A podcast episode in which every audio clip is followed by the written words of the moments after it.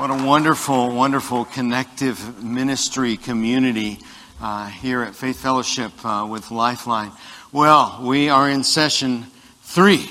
I have to keep counting now. How many is this? And so let's warmly welcome Nate Garrett.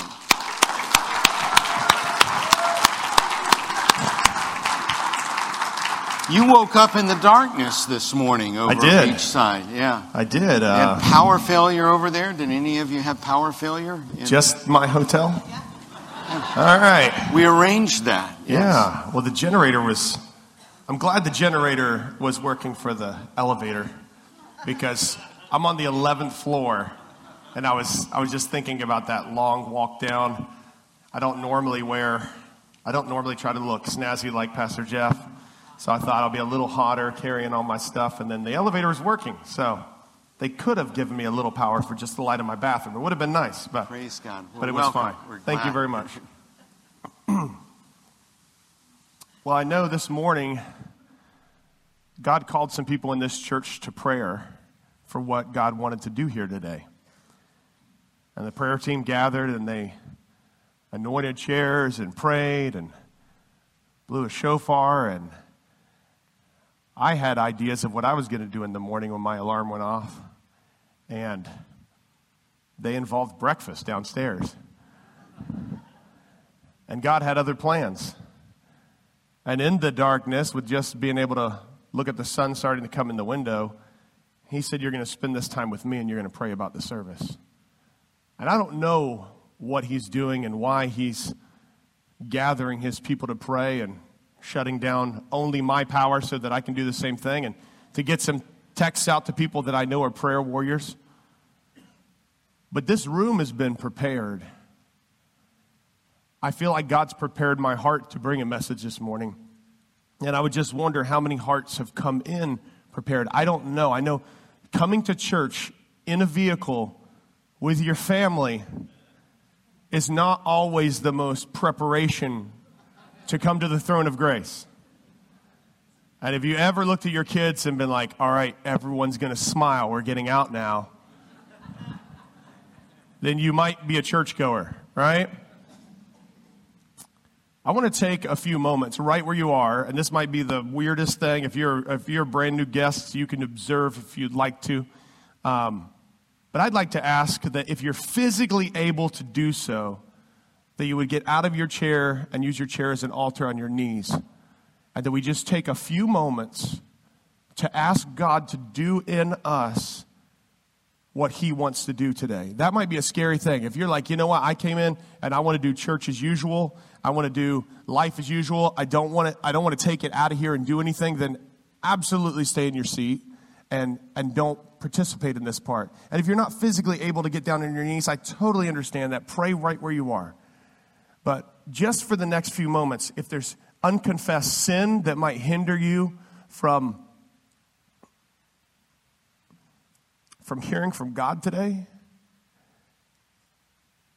if you just need a fresh touch from God today, and it's been a while since you've nurtured that relationship with Him, it's not because He's went anywhere, but you know how we tend to drift. Then ask God for that. Give Him areas of your life that are currently unsurrendered. And you might think, Pastor, this is backwards. You do the invitation at the end. Um, we're going to prepare our hearts now. Because sometimes, even if you read the instructions on the frozen pizza,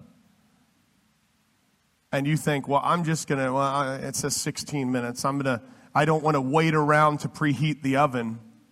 I'm going to go ahead and throw it in, and I'm going to hit 16. The way my oven works is it won't start the actual time until the preheat is done. And so I've just put it in for several minutes longer, and we have taken out some odd looking black frisbees before because we, we didn't prepare the oven so that we could go through the process. And so I want to take just a few moments to prepare our hearts to hear what God might want to say to us through His Word today. If you would, if you're able to, if you would use that chair as an altar. I don't know if there's some kind of soft music we can play in the background just to alleviate distractions. If there's not, that's fine. Um, just deal with God for the next few moments.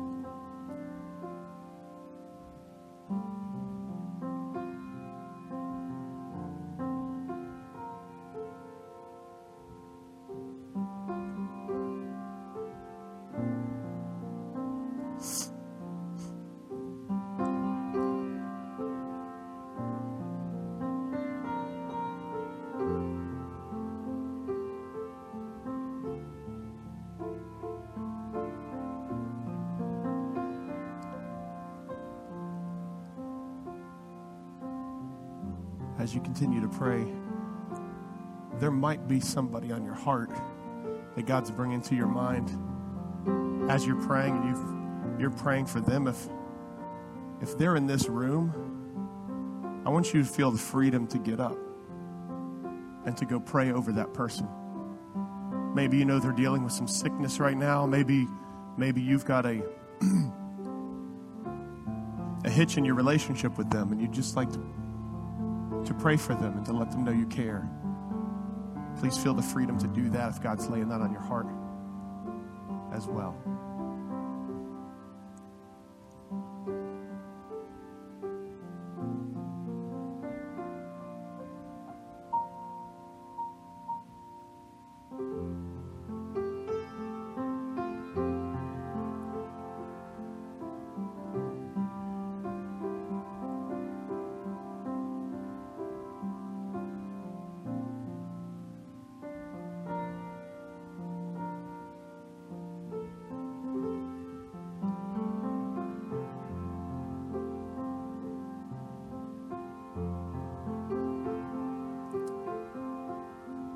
Maybe you're sitting here and you're thinking,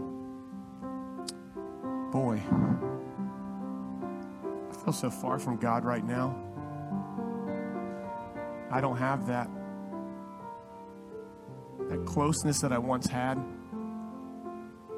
And you're trying, you're struggling for the very words to say, and you, you might want somebody to come and pray with you or pray over you if that's the case, just just slip your hand up. There, there are prayer team members in here. If, if somebody has their hand up, I'll say, hey, we need a prayer team person over there. And one of them will come over to you and they'll, they'll pray with you. And they'll care. they care. They already prayed for the chair you're sitting in. They care for the person sitting in it. Is there anybody who'd say, I need, I need somebody to lay hands on me and just pray over me? I'm going through something and I need, I need prayer doesn't have to be over sin, it can be over just needing a fresh touch from God.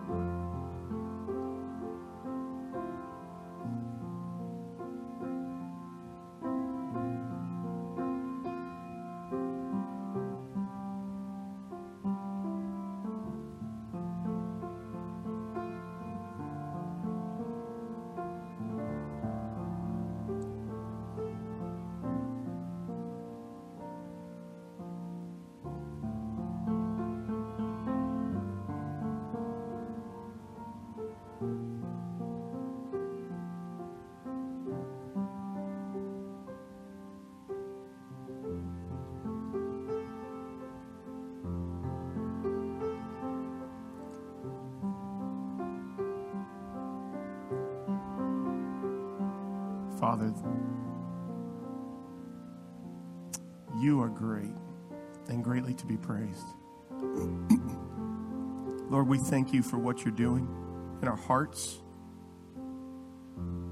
We pray that you would weed out the thorns and the stones and make soft the footpath. That we would have good soil ready to receive the seeds of your word this morning. Lord, that you would show us this next step on the path that you have for us in this race we call the Christian life. We pray that you would speak to us in a new and fresh way with ears open to hear it, that we wouldn't just have ears that don't perceive, but that we would hear, that we would listen for what you want to tell us. In Jesus' name. Amen.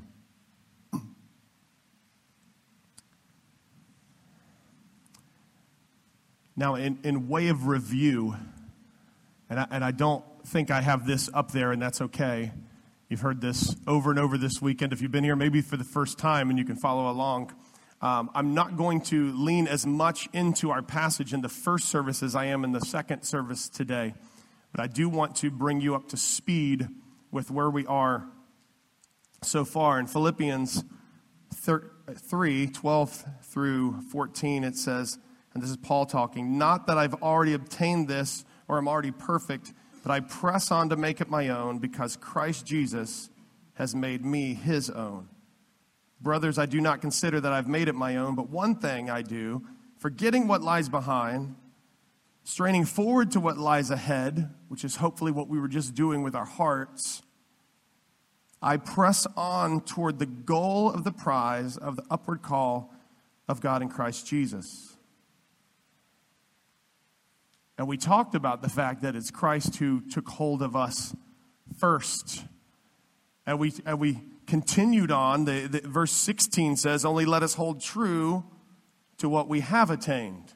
He says, I haven't attained it, but yet let me live up to what I have attained. And we, we talked yesterday, yesterday evening, that we have to become what we've been declared to be.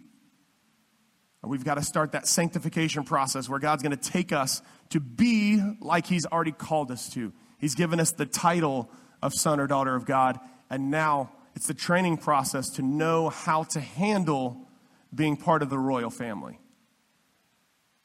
and today, we're going to talk about the focus that comes with running a race. In 1 Corinthians 9, verse 24, Paul writes to the church of Corinth, Do you not know that in a race, he's got this theme, I don't know if you've noticed.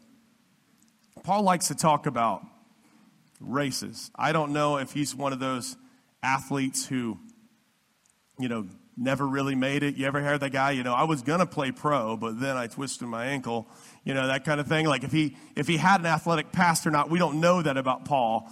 But if he, if he, if you like to, you know, kind of think of, wow, if this could only happen. But he saw this as an analogy for the Christian life that we're in this thing and that it's not always easy.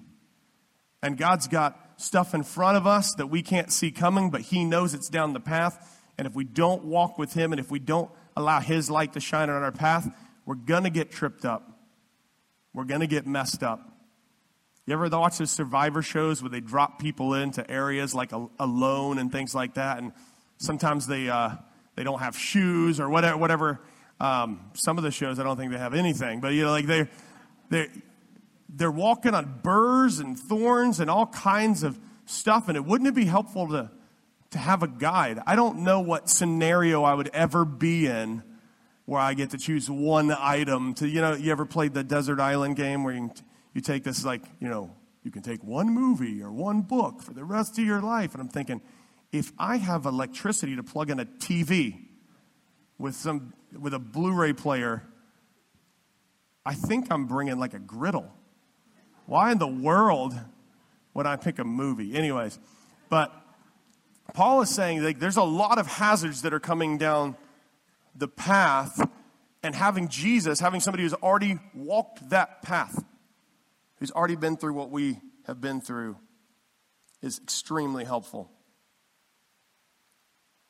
Do you not know that in a race all runners run, but only one receives the prize?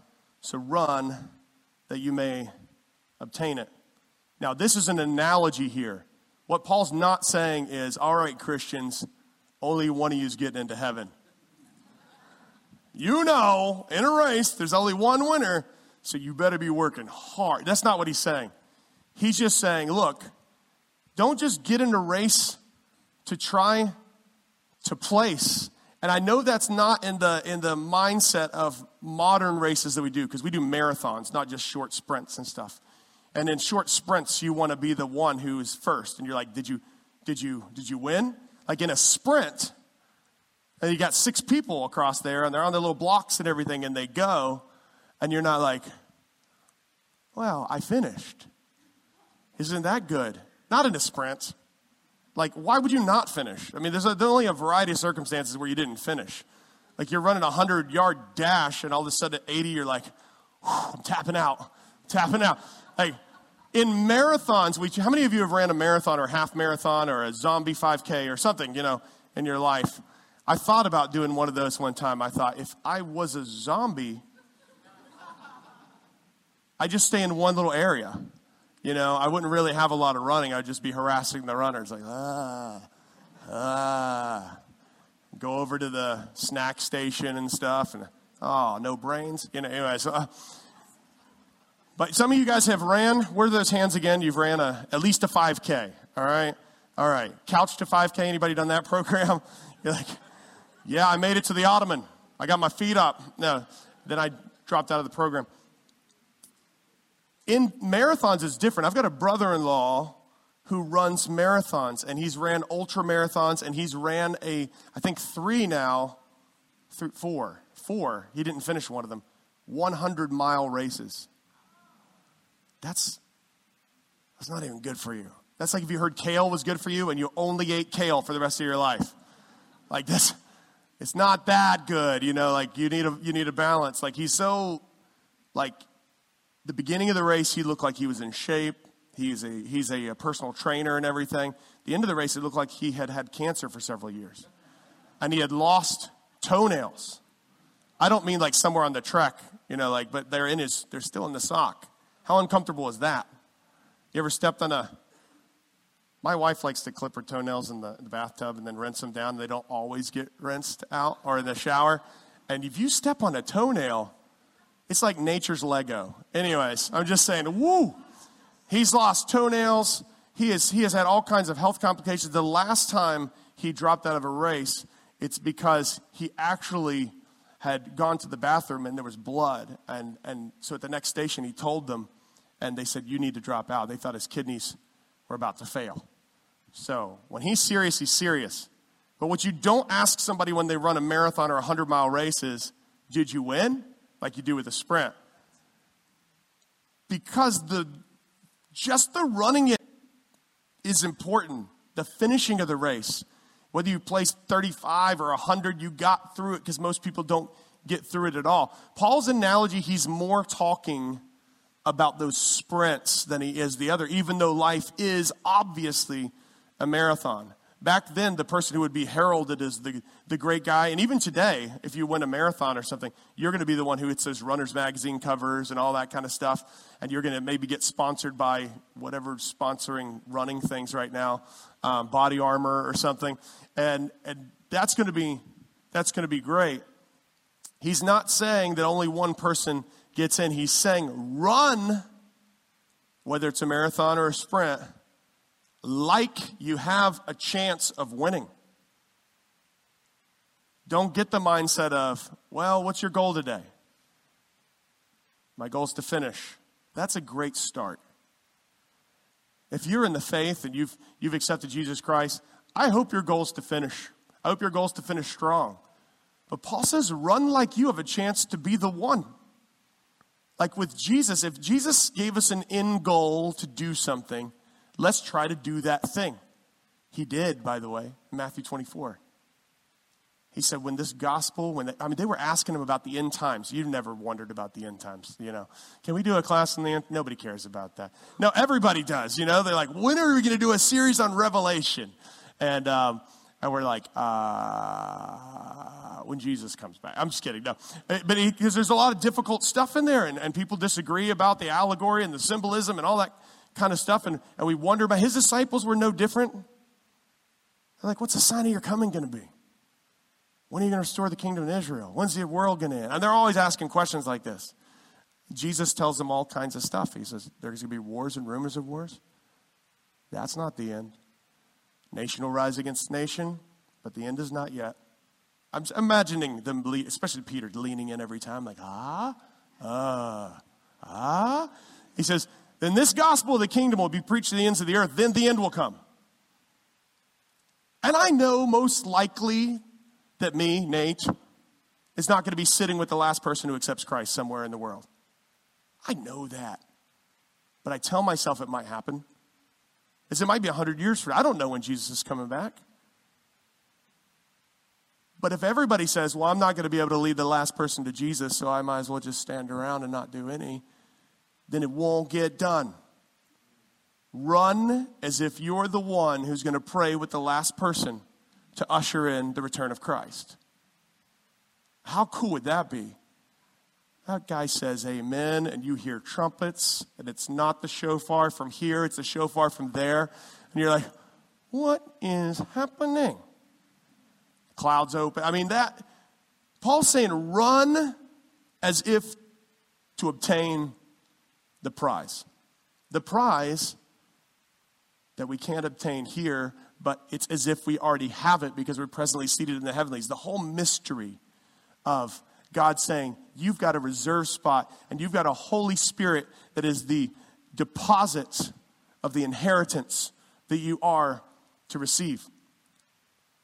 In Matthew 25, Jesus shares a parable, and at the end of it, it's, it hearkens to what we hope to hear from God one day when we stand before Him. I don't hope to hear, Oh, you made it. It was touch and go there for a while. Like, no, no, I mean, and you, that's not what I mean. I don't mean God was going to be like taking it back or anything, but like where he's like, whew. you know, the three groups of people in heaven. Have you heard that before? There's the, the people that you're surprised to see that are there. And there's the people that aren't there. Well, they're not really a group in heaven, but that you thought would be there. And then there's a big group of people who are surprised to see you.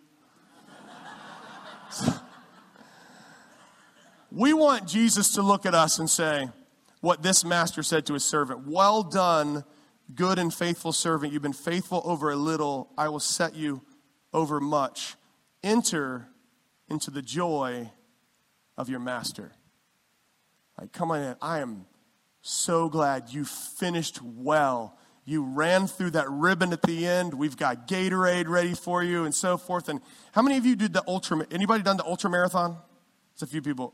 I don't know how many how many miles or kilometers. Or can we not just do miles in this country? Can we? Do we have to? Are there a lot of British people entering the races we have here? Like what is? I'm just kidding. Um, who's ran a marathon? What's that? 26 miles or something like that, or or or what is that? 500k? I don't know. I'm just kidding. Yes, back there? How many miles is it? That's miles. You know how many K? I don't either. I mean, I know how many Ks Nolan Ryan had. That's that's strikeouts. So, but I don't have any idea what the other.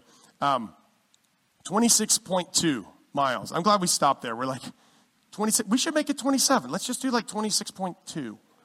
I, I know there's a there's a thing to it the actual original marathon that somebody ran from one city to the other or whatever. I've, I've read that before. I don't know all the details or I would share it with you.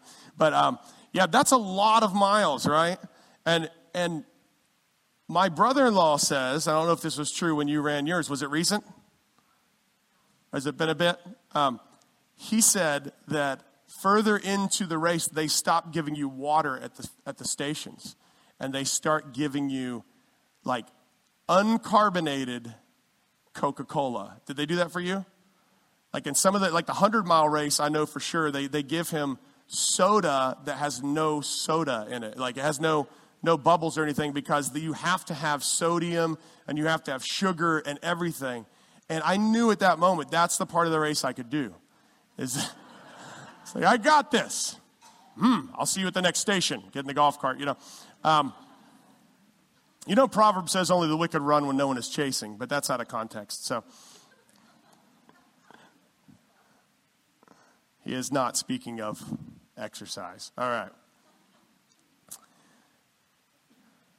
Jesus, again, what I said on Friday night, Jesus always sets the example for us, always goes through that. I want to look at a passage in Mark today um, that starts in Mark chapter 4 and goes into Mark chapter 5 that shows the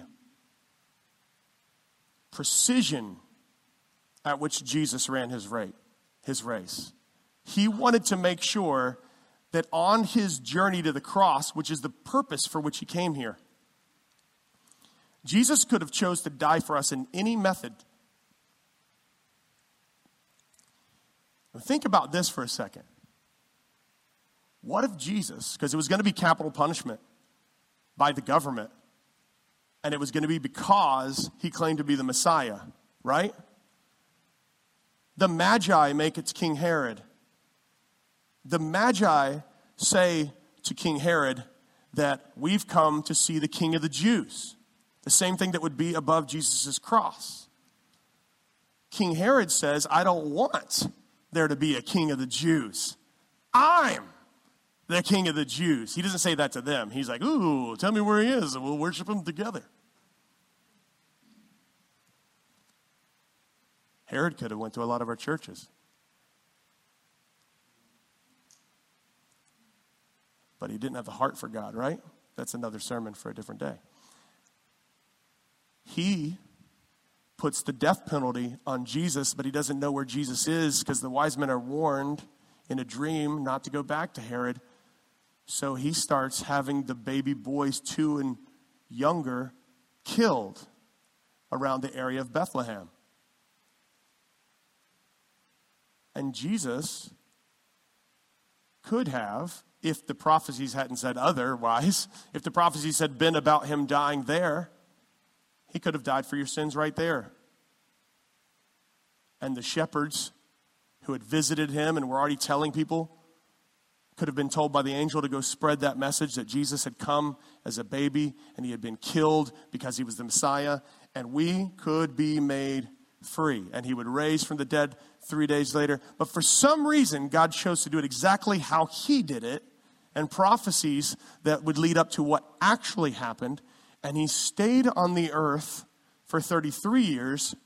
He respected even the customs of the day by waiting until 30 years old to be a rabbi. And then he called his disciples to himself and he showed us how to run the race right. And then died for us. Like, we can't forget the process in the fact that we, we celebrate so much as Christians. And even the reason why we're we're not only worshiping on Saturday now and we worship on Sunday is because Jesus Christ finished his race. He said it is finished on the cross. He essentially ran through the tape at the end of the race and completed the race, and then he came back to celebrate. But we get to see that race lived out. And so it wasn't just about getting to the cross and just getting to the cross. And we heard in here um, last night, if you heard the youth and children's message that Pastor Ann shared, just right at the beginning of his ministry, they tried to kill him.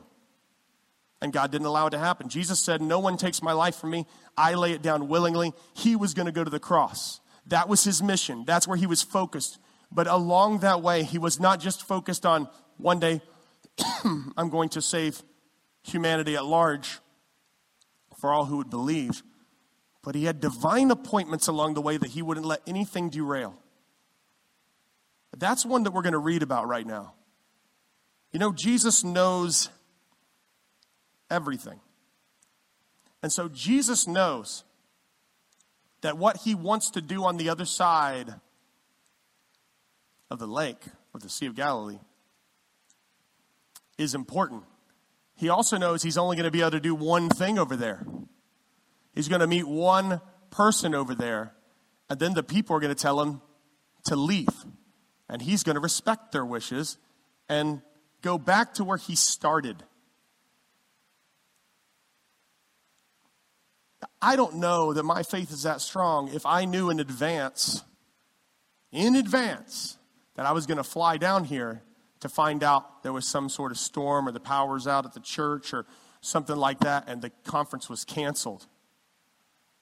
But I knew in advance that I'd get in a conversation where I could share what Christ has done in my life with somebody in the airport in Melbourne. Would I make that journey? I hope I could say yes. The disciples get in the boat thinking Jesus wants to do ministry on the other side. And he does, but just for one guy. And they're going to go through all kinds of stuff to get to this one guy, and then they're coming right back. And that's the kind of race Jesus runs on a regular basis. He runs that on a regular basis. Let's look at this. And usually these are taught separately, so we're going to see them in conjunction together. Verse 35 of chapter 4 On that day when evening had come, he said to them, Let's go across to the other side. And leaving the crowd, where he could be doing more ministry, right? Leaving the crowd, they took him with them in the boat just as he was, and other boats were with him, just as he was. That's an interesting phrase there. He didn't get ready, they're not going to go like rest and stuff. It's just as he was. And he was tired. And we're going to find that out. And other boats were with him. And that's another one. When I've seen this portrayed in like little kids' cartoons and stuff, it's just this one boat on the Sea of Galilee. There's other boats too. They're all watching. I wonder how many people yelled from the other boat, Wake Jesus up! Where's Jesus? I'm on the wrong boat. You know, like, I wonder how many people thought when the windstorm came up. It says, And a great windstorm arose, the waves were breaking into the boat so that the boat was already filling. There's water sloshing back and forth. And you'd think if somebody's sleeping somewhere in that boat, they're like, you know, like, I mean, there's water in the boat. But Jesus, much like Obi Wan, had the high ground. That's the only Star Wars reference I'm going to do this week.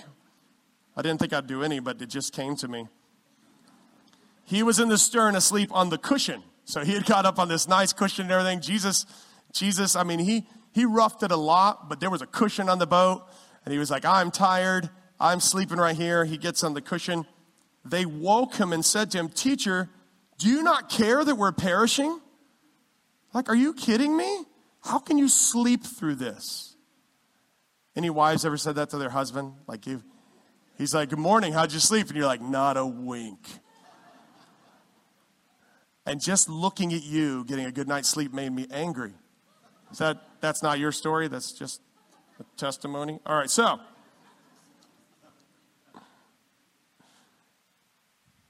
Don't you care that we're perishing? he awoke and rebuked the wind and said to the sea, Peace be still. The wind ceased, and there was a great calm. And he said to them, Why were you so afraid? Have you no faith? They didn't get out of it unscathed.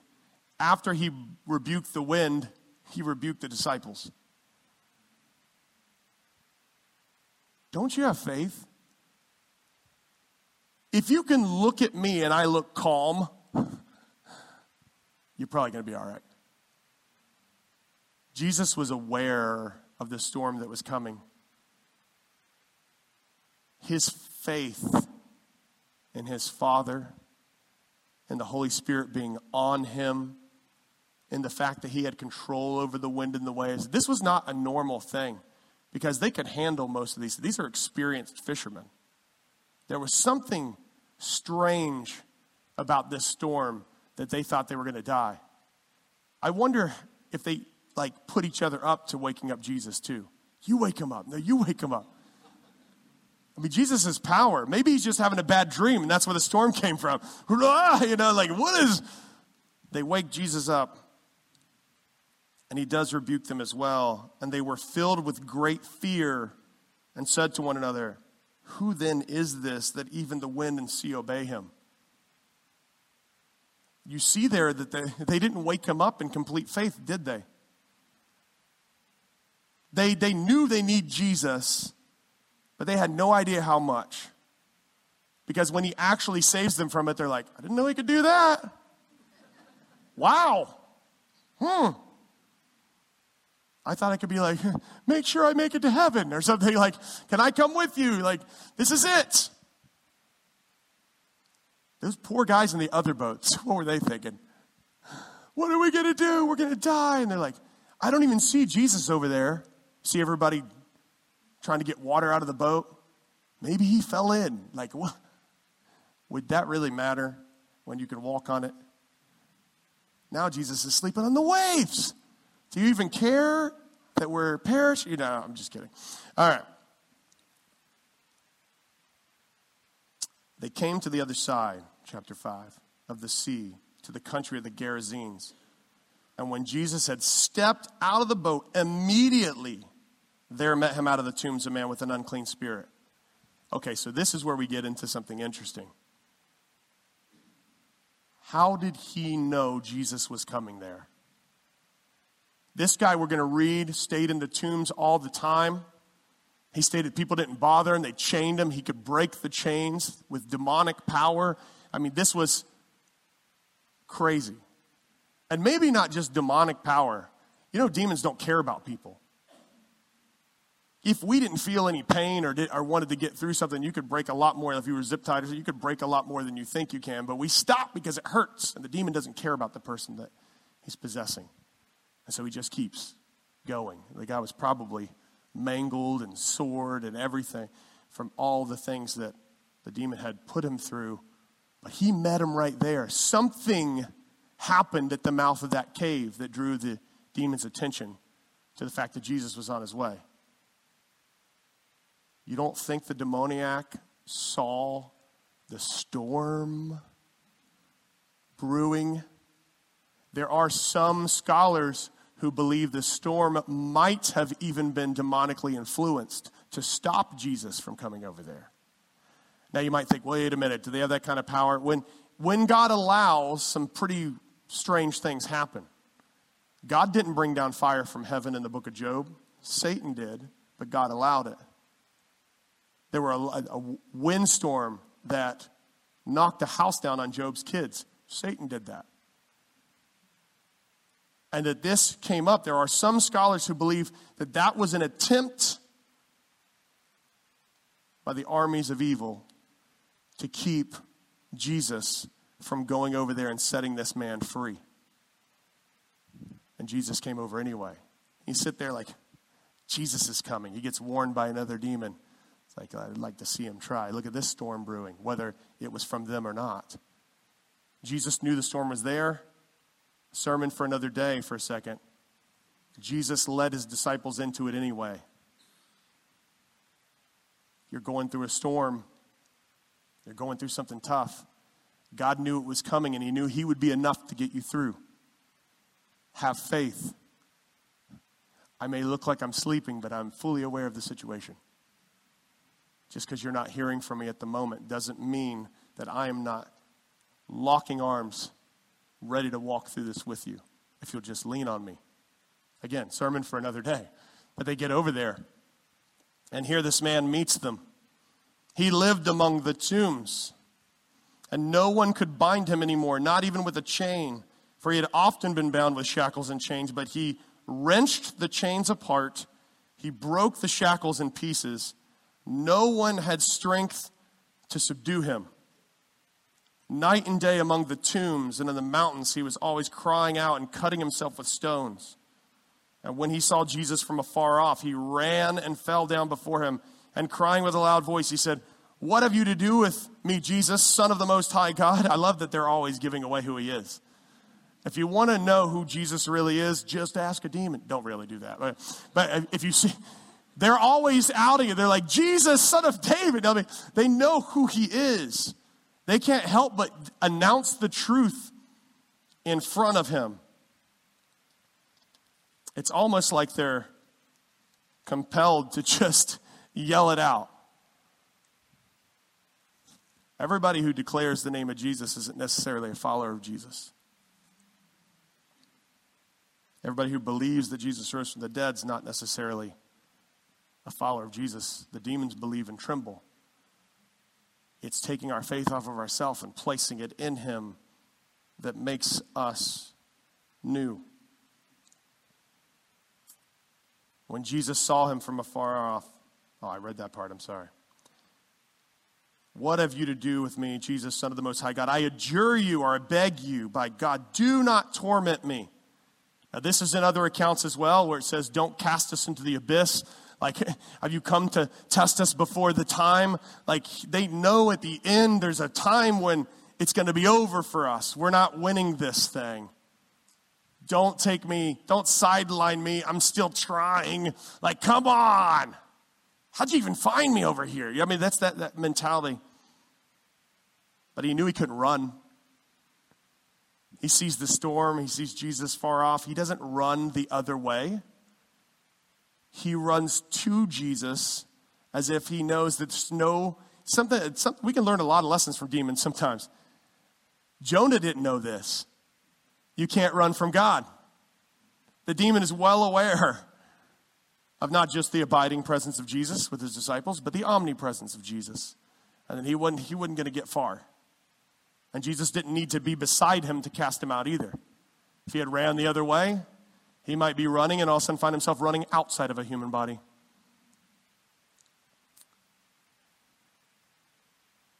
He said, I adjure you by God, don't torment me. For he was saying to him, Come out of the man, you unclean spirit. This is very interesting, too, and something I didn't notice uh, multiple times when I've studied this passage. That Jesus had already been saying, walking up to him, Come out of him, you unclean spirit. Well, the spirit doesn't just automatically come out of him either. They start having a conversation. And it's not, at the, it's not saying that Christ's power was limited there. But he's announcing his intentions as he comes up. I know why I'm over here. I know why we came through the storm. And I know what you, you're trying to do to keep me from doing that. And here I am. I'm going to cast you out. Jesus asked him, What is your name? And he replied, My name is Legion, for we are many. It sounds like something Smeagol, Gollum, you know, like Lord of the Rings would say, like, it burns suspicious. You know, like, I mean, I just imagined Legion talking a lot like him. He said, We are Legion, for we are many. Now, many scholars say there's probably about a thousand demons in there because the Roman Legion had a thousand. But they kind of work for the father of lies. They could have been exaggerating.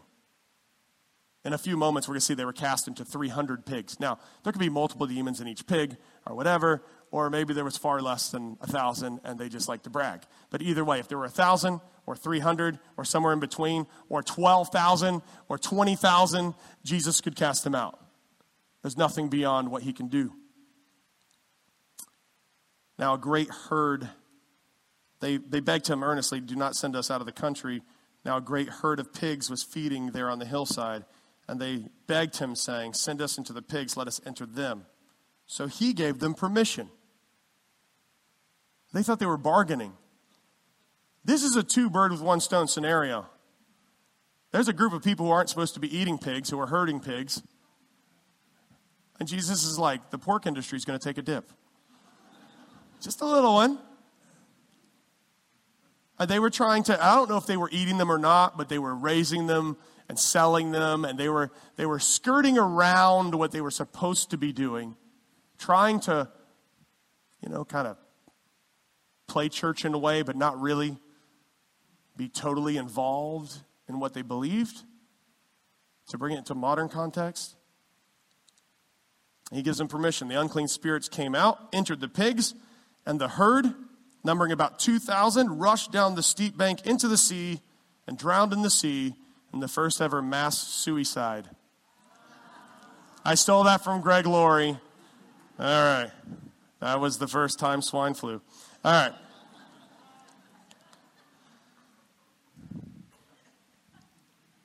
The herdsmen fled and told it in the city and in the country, and the people came to see what had happened. I think they're talking about seeing the man healed of this that used to be the one that they couldn't chain. They weren't coming to watch floating pigs. That would be a little demented. Okay. as he was getting, and then they begged Jesus to depart from their region. They were so scared about what had happened. The guy they used to be scared of is no longer scary, but they're scared about the guy who can do that. Those townspeople who just arrived, I think what drew them there in the first place was not this guy leaving the tombs. They wouldn't have heard that. The massive storm that's affecting the area that's causing them to batten down the hatches at home just gone. Sun, nothing. They start walking out towards the Sea of Galilee and they find this man standing with his disciples and the guy who's in tattered clothing in his right mind and not trying to hurt anybody. They begged him to leave the area. As he was getting into the boat, the man who had, possessed, had been possessed with demons begged him that he might be with him. And he did not permit him, but he said, Go home to your friends and tell them how much the Lord has done for you and how he has had mercy on you. And he went away and began to proclaim in the Decapolis how much Jesus had done for him, and everyone marveled. There are those times where we just love being around the church, right? We love it. And we're like, I just, this is it. This is my new family. I'm going to be with these guys forever. I, there's people cut ties. I'm good. And Jesus is like, wait a second. I want you to go back home to your friends Tell them how much the Lord has done for you. Tell them how much the Lord has done for you. See, my, my experience in, in the church world, you know, I was there nine months before I was born listening to sermons. I didn't know was amen, but that's what it was. My experience is we love this community so much, and I see this sweet spirit of fellowship and community here too, like I do in my church back home. And we get into these groups of people who we do life with and everything. And sometimes we can always be so close to those that are still out there or those that are coming in that God's bringing into your midst, that He has readied you in this part of the race to be that one to disciple them.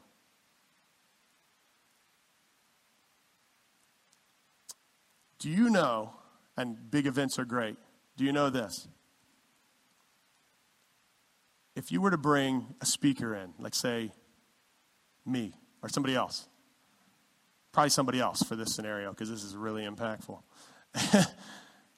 and we were to fill up a, a stadium with a thousand, uh, excuse me, a hundred thousand people, hundred thousand people, twenty thousand, one fifth come to Christ that day. And the next day, we fill it with a new hundred thousand people, and we have the same results. Kind of like the revivals we're seeing popping out everywhere. We're like, well, we got to keep doing this. And we do this every day. And 20,000, sure enough, every day come to Christ.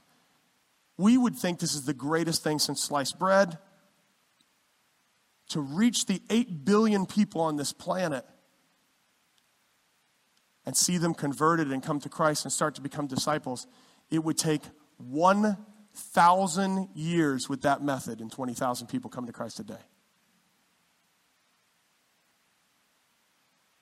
If you as an individual, and when I heard these stats, it rocked my world.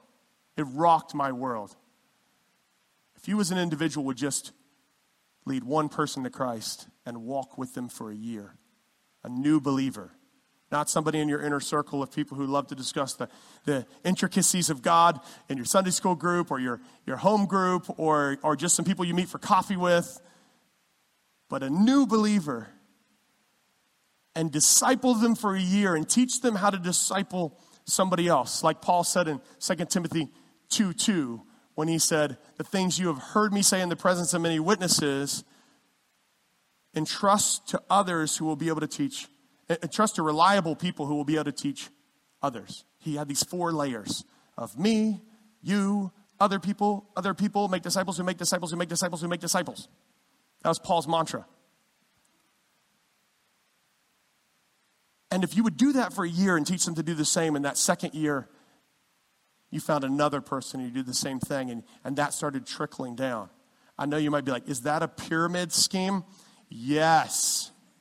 Yes, it is. With way better benefits.